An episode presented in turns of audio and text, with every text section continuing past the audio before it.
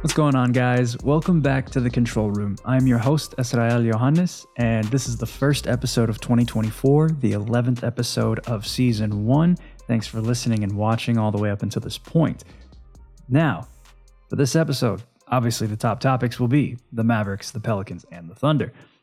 For the Mavs, they went on a rough stretch of 1-3 in the four games following Christmas Day, but they start off with Portland, two games against Portland, and Minnesota to tip off their 7-game homestand, which is the longest they have this season. For the Pelicans, they rip 4 straight wins, which ties their longest winning streak of the season, and they have the Los Angeles Clippers on the way. For the Thunder, they beat the Boston Celtics, the best team in the NBA, en route to 5 straight wins. That got snapped against Atlanta on their first game of their road trip, but we are going to look at OKC's big three of SGA, Chet, and J-Dub. First off, let's start with the Mavs and break down that rough stretch entering the homestand. This is being recorded on Thursday, January 4th in the evening, so the Mavs are not playing tonight. There are only two games, 4 teams playing as of right now. From December 27th to January 2nd, the Mavs' offensive rating in those games, according to Sport Radar, is 107.3, which is kind of low. The Mavs' defensive rating was 114.6, and so their net rating was negative 7.3, which is the 8th worst in the NBA in that span. Now, Sport Radar and NBA.com give two different numbers when it comes to offensive and defensive and net rating. So I put both in here. Those were the Sport Radar numbers. These will be the NBA numbers. The Mavs' offensive rating in those 4 games was set at 109.4, according to NBA.com. The defensive rating, 118.8. So their net rating was negative 9.4, which is the 5th worst in the NBA in that span. That seems more logical, just a little bit more logical, considering just how poorly those 4 games went for the Mavs. So the first of those 4, the Cavaliers at the Mavs actually had a 20-point lead in this game. Luka scored 20 points in the first quarter alone. He finished with 39 points. So where the Mavs blew this 20-point lead, the Cavs were without Donovan Mitchell, Darius Garland, and Evan Mobley. This was the largest blown lead loss this season for the Mavs, the 3rd double-digit blown lead loss this season, meaning they had a lead of 10 or more at any point in the game and then lost the game. But fatigue and missed shots seem to be factors in this game, although it's not what people want to hear when you're up 20. Cleveland's defense was excellent in the second half. That's really what turned the game around for them. So in the second half, the three-point disparity for Cleveland and Dallas. Cleveland shot 8 of 20, 40% from 3. Dallas only 4 of 16, 25% from 3. The free throw disparity was a little evident in this half as well. 11 of 15, 73.3% from the free throw line for Cleveland. For Dallas, only 5 of 9. So although they missed 4 shots on either side, 4 free throws on either side, because of the volume for Cleveland, it helped them out a little bit more compared to Dallas. And then assists, Cleveland out-assisted Dallas in the second half, 16-10. Had that been in the first half, and then that continued through the rest of the game, that would have been a 32-20 advantage in assists. And you don't want to be on the wrong end of that. The bench points for Cleveland was 31 because of Karis LeVert scoring 21 in the second half. Dallas only had 8. So Karis LeVert outscored the entire Dallas bench in the second half, almost 3 times over. Turnovers were pretty even. Cleveland had 6, Dallas had 7. However, Cleveland capitalized on those turnovers by scoring 9 points off turnovers compared to Dallas's 2. And then in the fourth quarter, it got just a little bit worse. Cleveland shot 3 of 6 from 3, 50%. Dallas only shot 2 of 7. 28.6% from 3. That is not their calling card. You would say they went ice cold. And the free throw disparity was outrageous in the fourth quarter. Cleveland shot 8 of 12, 66.7%, and Dallas 0 for 1.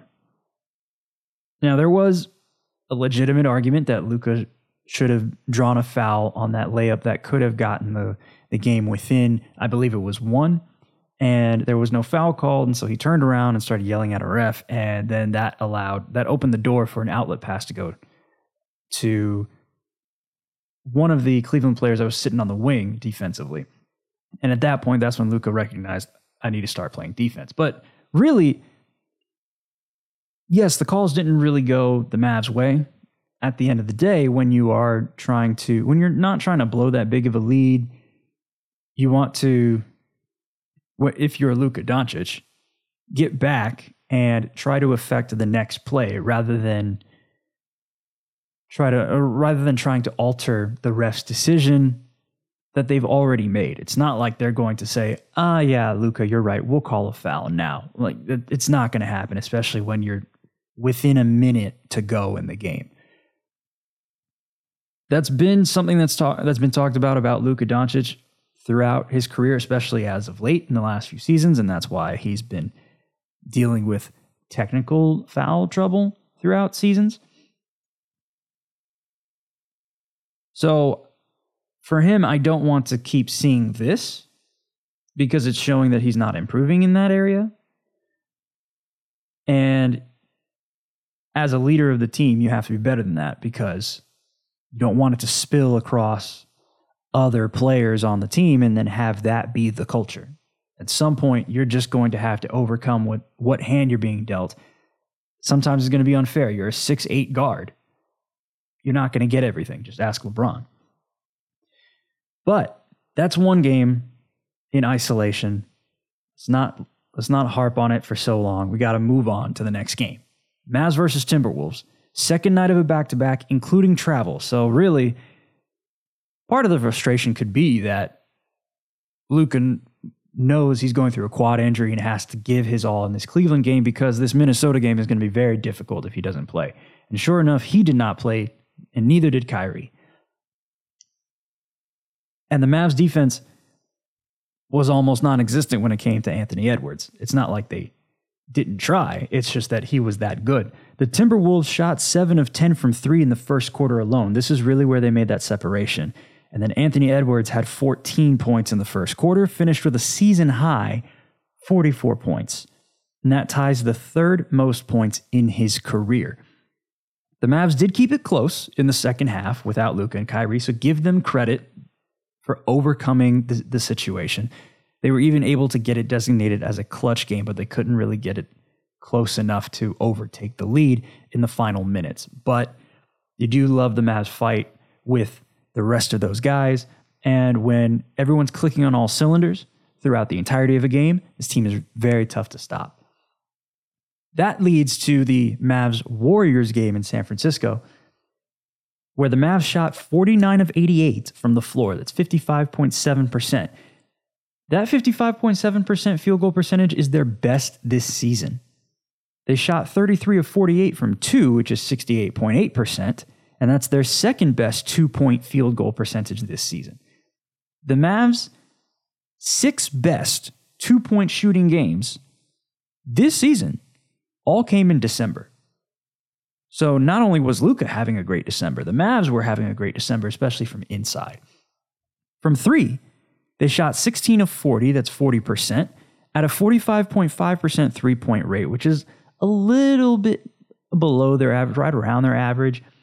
But they found the balance between scoring well inside, scoring well outside, and the Warriors couldn't stop them. And then from the free throw line, they shot 18 of 22. It's the 12th game this season shooting 80% or better from the free throw line. The 9th game shooting 80% from the free throw line in December alone.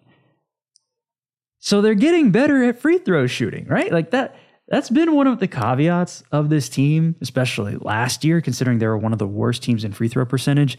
Despite having so many attempts, they were top 5 in free throw attempts last season, if not top 3, top 2, maybe leading the league. For them to be more efficient from the free throw line solves one of the issues that was plaguing them last year. And they can now if these percentages hold throughout the rest of the season, they can then address the next thing that may be stopping them in the miscellaneous categories and so on and so forth. So it's just good to see that they're being more efficient from the free throw line as these games have gone on. This game was also designated as a clutch game because Chris Paul hit a 26-foot three-pointer to cut the Mavs' lead to 119-114 with 2:47 remaining. However, the Warriors never got it any closer than that. As of that result, the Mavs are now 11-5 in clutch games this season. That ties the fourth best 16-game start in the clutch in franchise history since the play-by-play era started tracking in 1996-1997. Moving on to Mavs Jazz. The last time the Mavs played the Jazz, it was at home, and they blew Utah out by 50. Let's just say that didn't happen twice. Not a single Maverick scored 20 points in this game. The Mavs are now 0-3 this season when no Maverick scores 20 or more in a game. They allowed 49 of 96, which was 51%. 96 attempts is already a lot. From two, they allowed 37 of 52. That's 71.2%, which is extremely high even from inside the arc. And then from the free throw line, the Jazz shot 17 of 18. That's 94.4%. So they didn't hurt themselves at the line, for sure. The Mavs also allowed 66 paint points and are now 4-7 this season when allowing 60 or more in the paint. So that becomes another area of concern when it comes to paint defense. You got to shore up the paint so that you don't let easy buckets get right by you. But on top of all that, they allowed Jordan Clarkson to make history. Jordan Clarkson had 20 points, 10 rebounds, and 11 assists, which makes this the first regular season triple-double by a Jazz player since February 13th, 2008. It's been a long time. And, of course, it happened later in the fourth quarter. At that point, superstars weren't playing anymore. Kyrie actually returned in this game. But things started to go south for the Mavs after Dante Exum tried to come back from his injury, but he eventually sat, and then nothing seemed to work. So, yeah, it was an 87-point turnaround between those two games where the Jazz lost by 50 and then won by 37. It wasn't fun. So then, after those road games are over, that now leads into this 7-game homestand for the Mavericks. This is the longest homestand of the season, and it is tied third longest of all homestands in franchise history. So in the first game of this homestand, the Mavs have the Portland Trailblazers, and in this game, DeAndre Ayton did not play. So he has now missed 2 of 3 games against Dallas. Dante Exum also out for this game. But Luka and Kyrie, they came to play. Luka dropped 41 on 13 of 21 shooting, 61.9%. 4 of 7 from 3, 57.1%. Shot 11 of 14 from the free throw line, 78.6%. And added 6 rebounds, 5 assists, and a steal. He had 30 points in the first half. What? He had 30 in the first half again. Like, this is not his first time. This is the 7th time in his career, scoring 40 points through 3 quarters.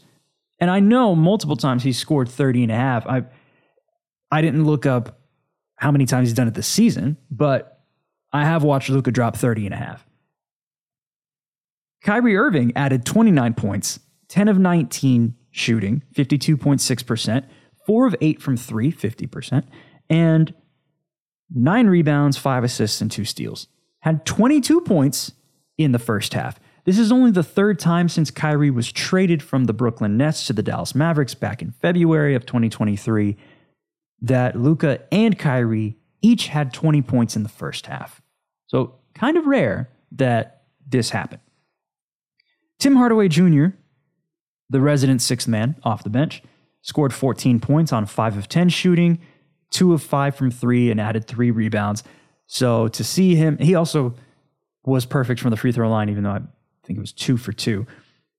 For him to be efficient, score in double figures, adding some bench power to the way that Luka and Kyrie are playing is a recipe for success for the Mavericks.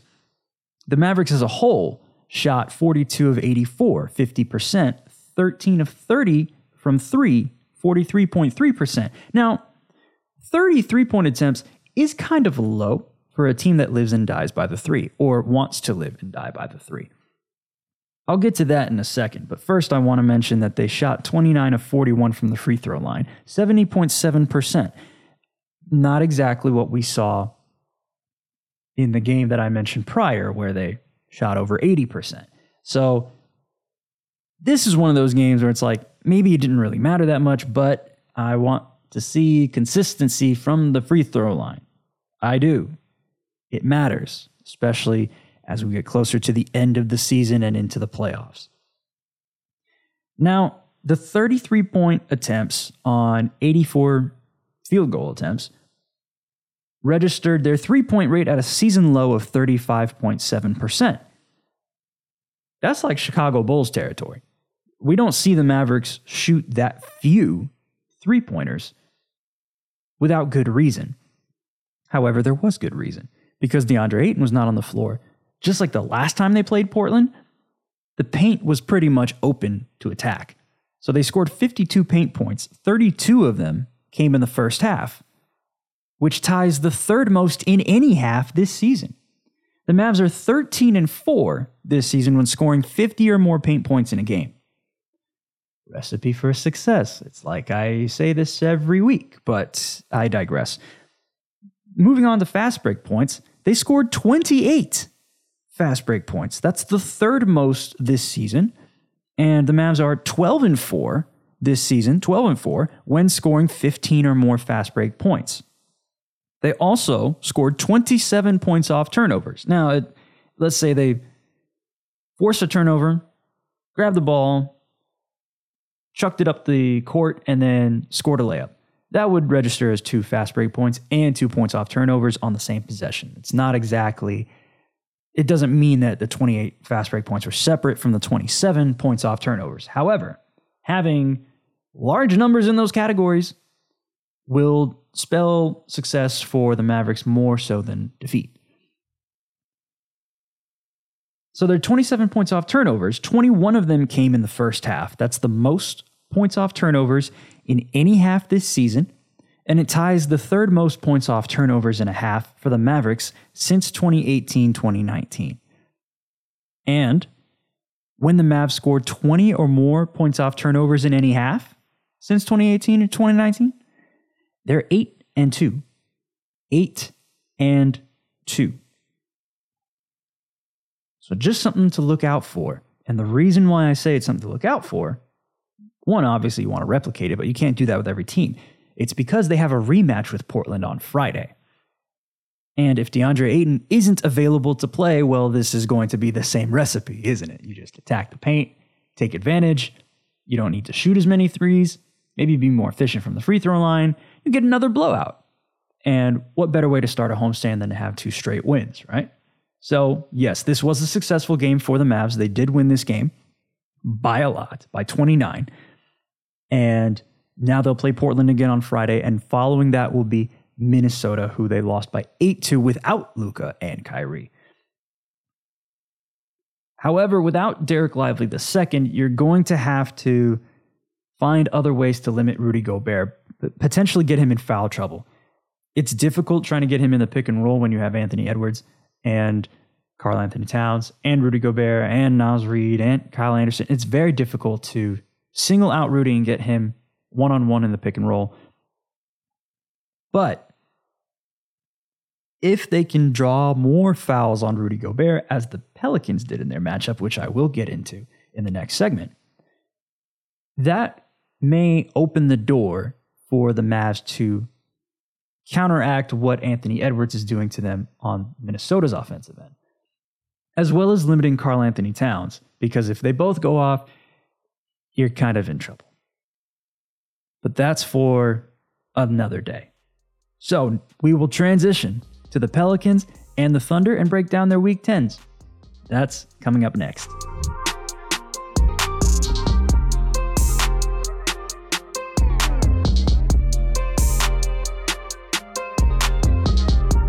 Okay, let's break down the Pelicans' win streak of 4 games.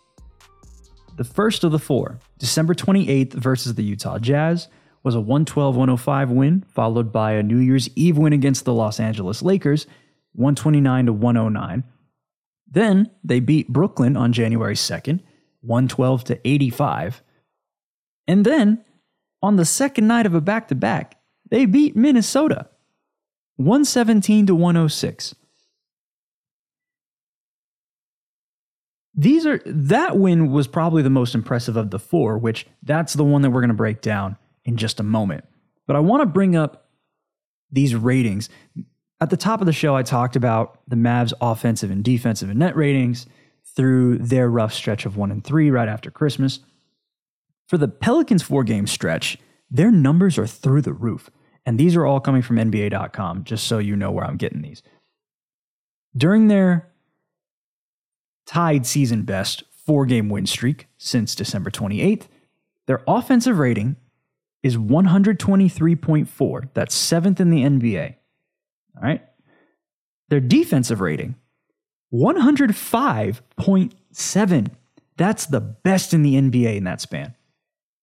And so their net rating is 17.6, which is first in the NBA. If you don't include that Minnesota game where they had a big lead, but Minnesota was able to get the margin back to 11 before the buzzer went final. The Pelicans entered that game with a 19.5 net rating, which was also first in the NBA at that time. So for these numbers to be that astronomically good, mean that the Pelicans are one of the best teams in the NBA in the last week. Is it sustainable? Yes, because all it takes is for this team to be healthy and to be clicking on all cylinders. So yeah, they may go on some rough stretches when it comes to shooting, or maybe they might get a little lackadaisical on defense. But for the most part, if this team continues playing like this, they will be in the top 4 in the West. This is what we expected of the Pelicans. They've now cracked the top 6. They're leading the Southwest Division, and they can create issues for Denver. They've already shown it against Minnesota.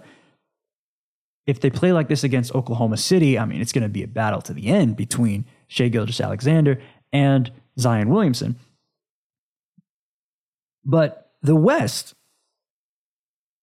although Minnesota and Oklahoma City look like the top 2 and the favorites to come out of the West, New Orleans is just knocking on the door.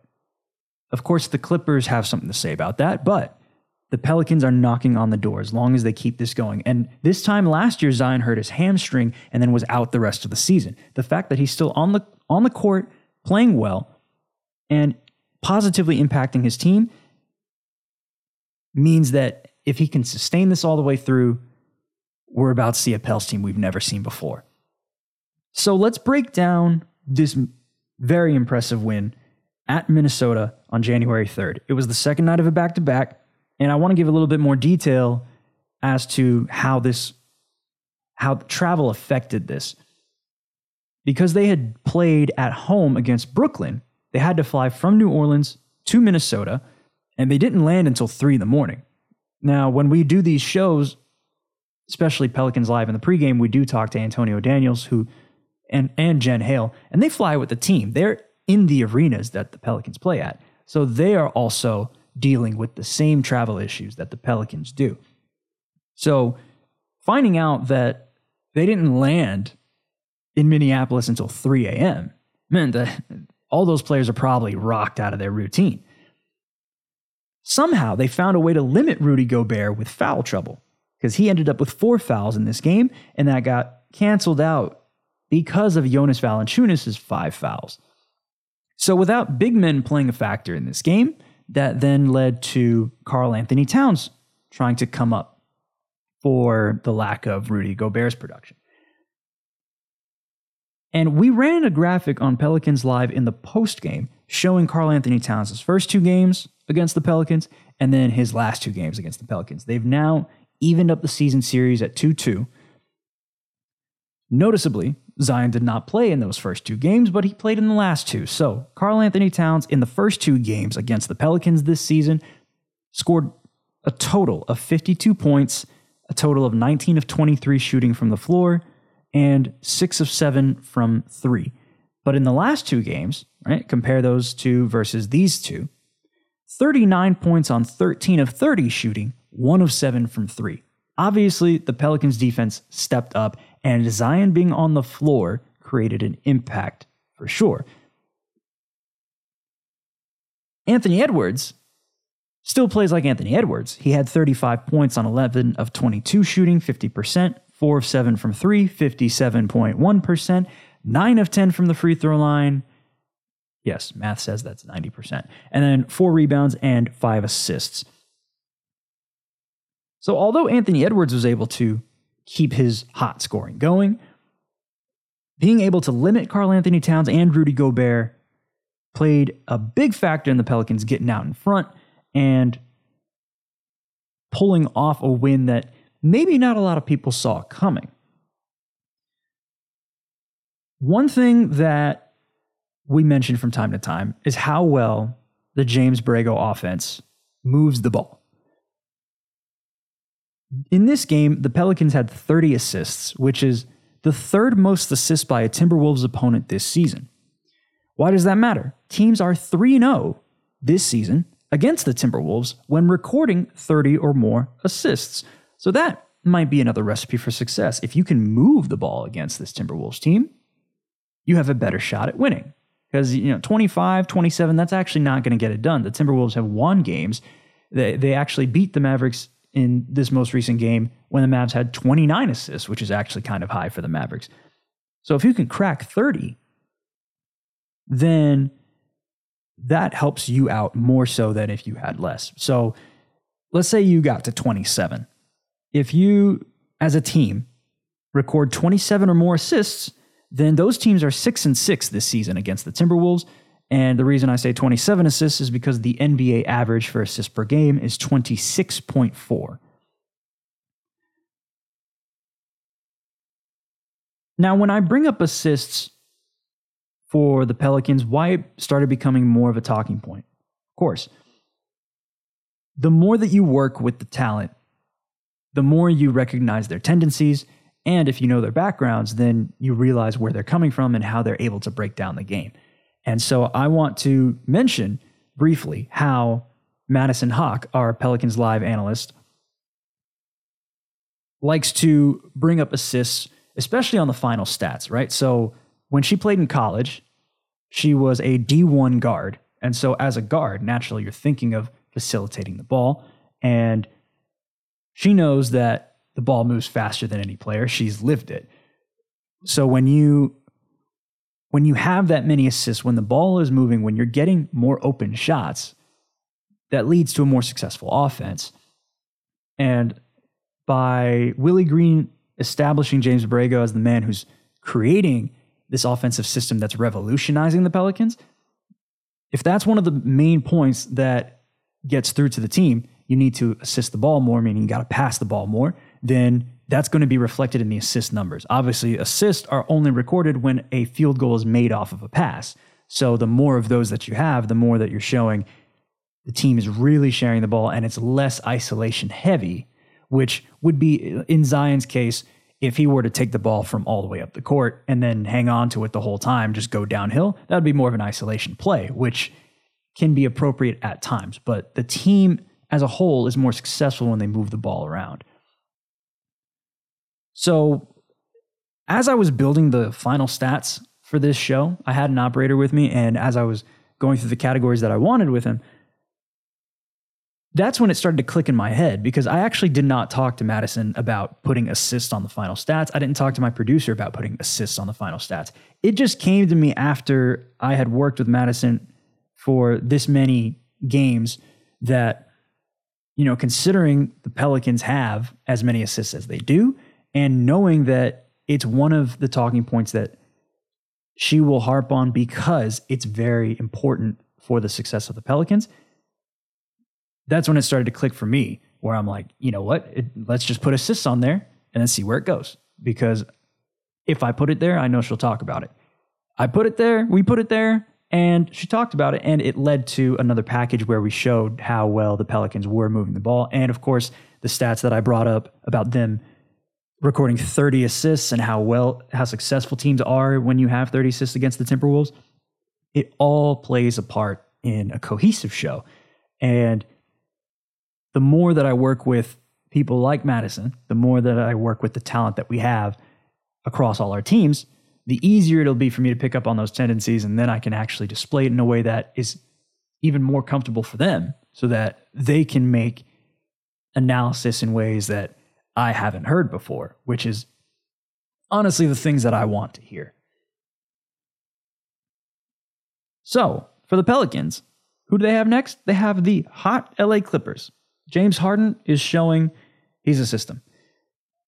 It's going to be difficult to stop this train, especially if they're clicking on all cylinders as they have. The Thunder found a way to stop them. However, it's going to take all of the Pelicans to take down James Harden and Kawhi Leonard and Paul George and Russell Westbrook and the rest of that crew. They are up to the challenge, especially because the game will be at the Smoothie King Center in New Orleans before the Pelicans go back on the road. Now, let's transition to the Oklahoma City Thunder. The Thunder went on a 5-game win streak. They did lose in Atlanta. And that happened to be the longest active win streak entering January 3rd. I will briefly mention what happened in Atlanta, but first I want to talk about what happened with the Boston Celtics. So in that Celtics-Thunder game, the Thunder outshot the Celtics in both in 2-point percentage, 3-point percentage. They had one more assist than the Celtics. Let me just break down these numbers real quick. From 2, the Thunder shot 58.8% to Boston's 51.9%. From 3, OKC shot 45% to Boston's 37.5%. The 3-point rate for OKC was actually a little bit higher than I expected at 44%. For Boston, it was a little bit lower than expected, 43.5%. OKC had 34 assists, Boston had 33 assists. So just like the Pelicans that I just mentioned, these two teams were really moving the ball exceptionally well. And then in the miscellaneous categories, OKC had a 50-46 advantage in the paint. Both teams scored 15 fast break points, and then OKC only had 16 points off turnovers to Boston's 18. And then both teams had 7 steals and 10 blocks. I don't know how often that number is identical. Now, let's really look at the big three, right? SGA, Chet, J-Dub. Obviously, it's not just them three that helped propel the Thunder to a win against the Celtics, but these three were the three of the most important. So SGA had 36 points on 14 of 22 shooting, 3 of 5 from 3. He doesn't shoot the 3 that often. And so the fact that he was able to get 60% from beyond the arc is impressive. He did shoot 5 of 8 from the free throw line, which is not something that we see very often. He is one of the best free throw shooters in the game. So that, to me, is an anomaly. 6 rebounds, 7 assists, and a steal were added to that stat line. He now has 24 games this season with 30-plus points, which ties the most in the NBA with Luka Doncic, and he led the league last season with 45 30-point games. Chet Holmgren added 14 points on 5 of 9 shooting, also shot 3 of 5 from 3, and then added 3 rebounds, 7 assists, and he had 4 blocks. Now, this is the 9th game this season with 4 or more blocks. That ties the 4th most in the NBA across all players, and it's 2nd most among rookies behind only Victor Wembanyama. J-Dub, Jalen Williams, scored 16 points on 6 of 9 shooting, 2 of 2 from 3, added 3 steals and 2 blocks, and he is still scored in double figures in all but one game he's played this season. He missed 3 due to injury, scored 5 points in one game, and outside of that, he scored at least 10. This kid is unstoppable. I think he should be the front runner for most improved player of the year. That to me I don't know who else can be ahead of him as of right now. Obviously, we'll let the players dictate that as the season goes along. But he is my frontrunner for MIP. Now, I do want to bring up two other players. One of them, I'm going to acknowledge something. So Josh Giddey, of course, we know about the investigation. There's a reason that people in the media aren't talking about it as much, and it's because it hasn't been closed. That investigation is not closed, and so all the facts are not laid out. And if a journalist were to speak out on it early and then find out they were wrong, well, that's very hard to walk back because they've already said something about it on record without getting all of the facts. So the journalistic integrity side of it all is that they have to, as a journalist, wait for everything to finish, then speak on it. And for us, that's what we have to do as well, especially because the Thunder are still playing him. So with that being known, let's look at how he played on Tuesday against the Celtics. He scored a season-high 23 points on 8 of 14 shooting, 4 of 7 from 3, with 8 rebounds and 6 assists.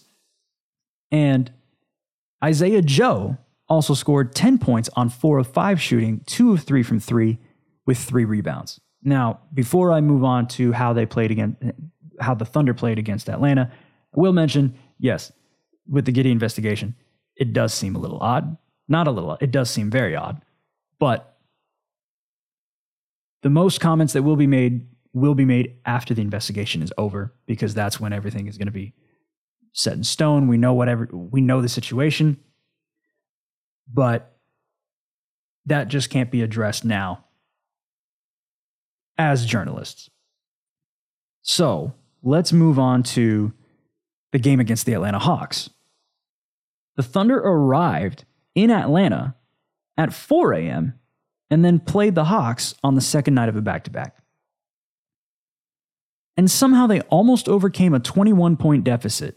Isaiah Joe happened to miss a left corner three that would have tied the game and sent it to overtime. OKC still shot surprisingly well, with 54.9% shooting from the floor, 58.2% from two, 50% from three, and they scored 29 fast break points. I don't care how young you are. I don't know how you're able to, when you're stuck to a routine, how you're able to land in a city at 4 a.m., have to play later that night, and still score this many points on the fast break. That, to me, is impressive. So shout out to those guys for almost stealing one in Atlanta. I'm sure they're going to be well-rested as they visit Brooklyn, Washington, and Miami. That Miami game is going to be very interesting because Miami's defense is predicated on forcing turnovers. And so if the Thunder can clean up the turnovers in that specific game, they have a great shot at winning. But if Miami is able to force a lot of turnovers on them, they are a young team. They have found ways to overcome situations where they've given up a lot of turnovers. But that's something that should be on the scouting report. I know Coach Mark Daigneault is going to make it apparent. They're going to try to turn the ball over on you. So the expectation is the Thunder win. However, Miami has proven people wrong, especially having Jaime Jaquez Jr. as one of the best rookies in the NBA, being one of the leaders of that squad. So before we move on to the next segment, I do want to bring up, since we are talking SGA in this segment, and Chet Holmgren, Shai Gilgeous-Alexander won December Player of the Month for the Western Conference, and Chet Holmgren won December Rookie of the Month in the Western Conference. So congratulations to those two players. I would have thought Luka Doncic had a shot at December Player of the Month. However, you can't deny that SGA did lead the Thunder to a 10-3 record in the month, and that is outstanding in and of itself. They're still one of the top two or three teams in the West. So shout out to those guys. They've been playing outstanding this season, and we're just looking forward to what's coming next. Now, in the third segment, we're going to transition and talk about the All-Star results for round one. They haven't been finalized, but round one got released earlier today. And we'll take a look at the upcoming matchups across the NBA.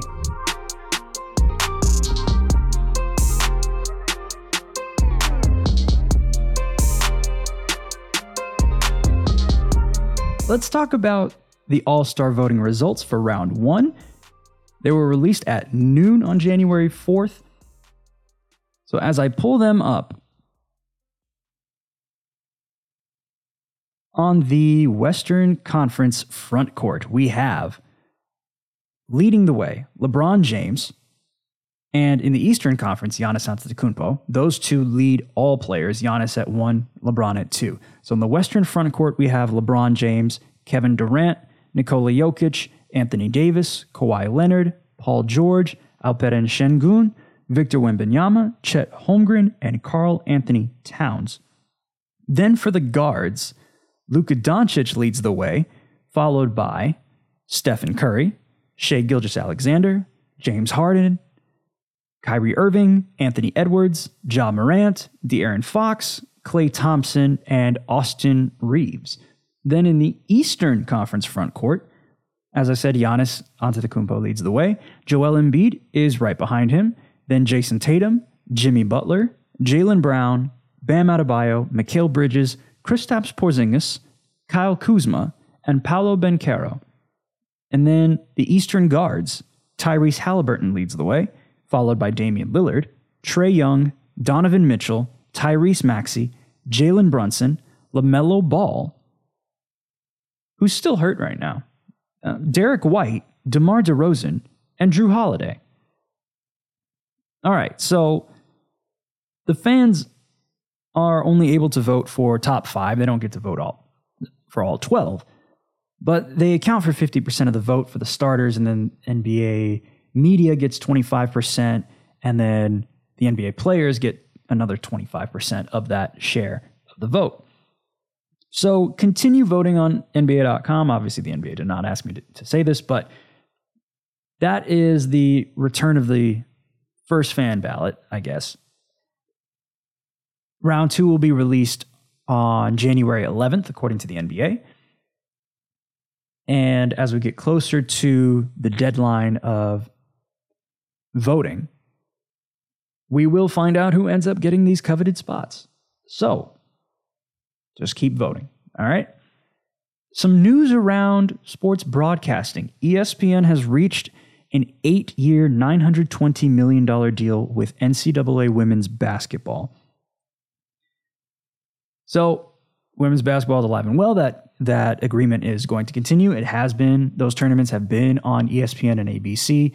So nothing is going to change on that side of basketball. It's just another update to, you know, let the public know, okay, this is where that deal is valued at. Now, next week, we will recap Week 11. As we do every week, we'll do this great recap. And then we're going to try to look at what's coming up after that. So before we go, let's talk about the Dallas Cowboys briefly. They defeated Detroit, and next they visit the Commanders. There's a lot of talk about how the 2-point conversion that didn't end up happening altered the game, although there are even more fans, especially on the Cowboys side, talking about a phantom tripping call that went on Hendershot instead of Aiden Hutchinson that allowed Detroit to have the ball in the first place. Even if that were let go, I think Shannon Sharp said it best on his Nightcap podcast with Chad Ochocinco. Even if the refs knew, even if Brad Allen knew that Taylor Decker was eligible, the way that the Detroit Lions lined up, there was a receiver covering Decker, and therefore that made the formation illegal. And so if it were illegal, a flag was supposed to be thrown of illegal formation as well as illegal touching. However, they only threw a flag for illegal touching. Now, this is what Sharp said. So when you're a player, if you're thinking, okay, if you never threw the flag for illegal formation and you only threw the flag for illegal touching, well, then I can only make you stand on what you called, and that was illegal touching. And now there's this whole fiasco with how do we report to referees who aren't even paying attention to us? Because, I mean, let's be honest, Brad Allen did not pay attention to Taylor Decker as he was trying to say, I'm eligible, because you got three linemen trying to deceive the defense. And they ended up deceiving Brad Allen. I feel bad for whichever team has to deal with that crew in Week 18, because that's not going to be fun, especially if it's an important game. But word is that crew is not going to be refereeing a playoff game, which we don't need a situation like Raiders-Bengals from a few years back. Anyway, for the Cowboys, what this means is that they have the 2 seed if they can beat Washington. If they lose, it's all on the Philadelphia Eagles to lose to the New York Giants. Why would we want to put it in the New York Giants' hands? That's beyond me. They've already let us down a couple of times, not only in years past, but when they've played us for a division title. So the best thing for the Cowboys to do is to just take care of business, beat the Commanders, let it all be done. Get the 2 seed, play whoever's at 7, whether it's Green Bay, whether it's the Rams, whether it's Seattle, who knows who's going to fill in that spot. But that's the Week 18 objective for the Dallas Cowboys. Now, let's talk about this NBA schedule. As of recording, there are only 2 games happening on Thursday, January 4th. That's the Milwaukee Bucks and the San Antonio Spurs. Giannis Antetokounmpo against Victor Wembanyama, 7:30 p.m. Eastern, 6:30 p.m. Central on TNT. By the time you are listening or watching this show, that game will have already been final. Following that game, the Denver Nuggets and the Golden State Warriors are facing off at 10 p.m. Eastern, 9 p.m. Central on TNT. If you end up listening to this on Friday, yes, that game will also be final. However, on Friday, January 5th, the New York Knicks and the Philadelphia 76ers play at 7:30 p.m. Eastern, 6:30 p.m. Central on ESPN. And then the Grizzlies and the Lakers will play at 10 p.m. Eastern, 9 p.m. Central on ESPN. And so watching Jalen Brunson against Joel Embiid, Julius Randle, Tyrese Maxey, I mean, that's going to be a fun matchup. And then, of course, Ja Morant against LeBron James. The Lakers are in trouble offensively right now. So I don't know if they'll get this one, even if it's at home. Across local television, Friday, January 5th, the LA Clippers will visit the New Orleans Pelicans at 8/7 Central on Bally Sports SoCal and Bally Sports New Orleans. And the Portland Trailblazers will play the second of 2 games against the Mavericks at 8:30, 7:30 Central on Root Sports and Bally Sports Southwest. And then on Sunday, January 7th, the New Orleans Pelicans will play the Sacramento Kings at 6:05 Central on Bally Sports New Orleans and NBC Sports California. And then the Minnesota Timberwolves will play the Dallas Mavericks 7:30, 6:30 Central on Bally Sports North and Bally Sports Southwest. So thank you for listening and watching through 2023 and into 2024. Have a great Week 18. I hope all of you had a happy New Year as well. And I will see you next week. That does it for me. This has been The Control Room. I'm your host, Esrael Yohannes, signing off.